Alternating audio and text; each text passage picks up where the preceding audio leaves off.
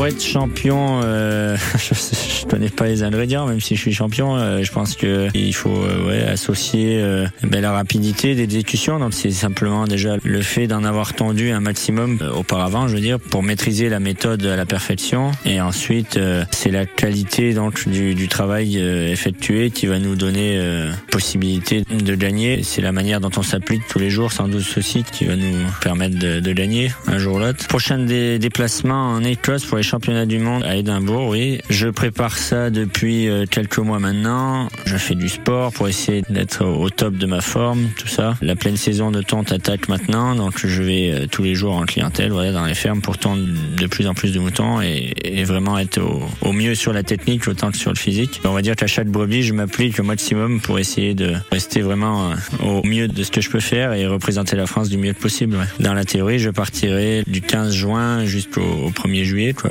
pour m'entraîner un petit peu euh, avant les championnats du monde, qui donc ont lieu du 22 au 25 juin. Donc je représente la France pour les championnats du monde, oui, euh, cette année. Championnats du monde qui ont lieu uniquement euh, tous les deux voire trois ans. Et donc oui, c'est une, une opportunité il faut pas la rater.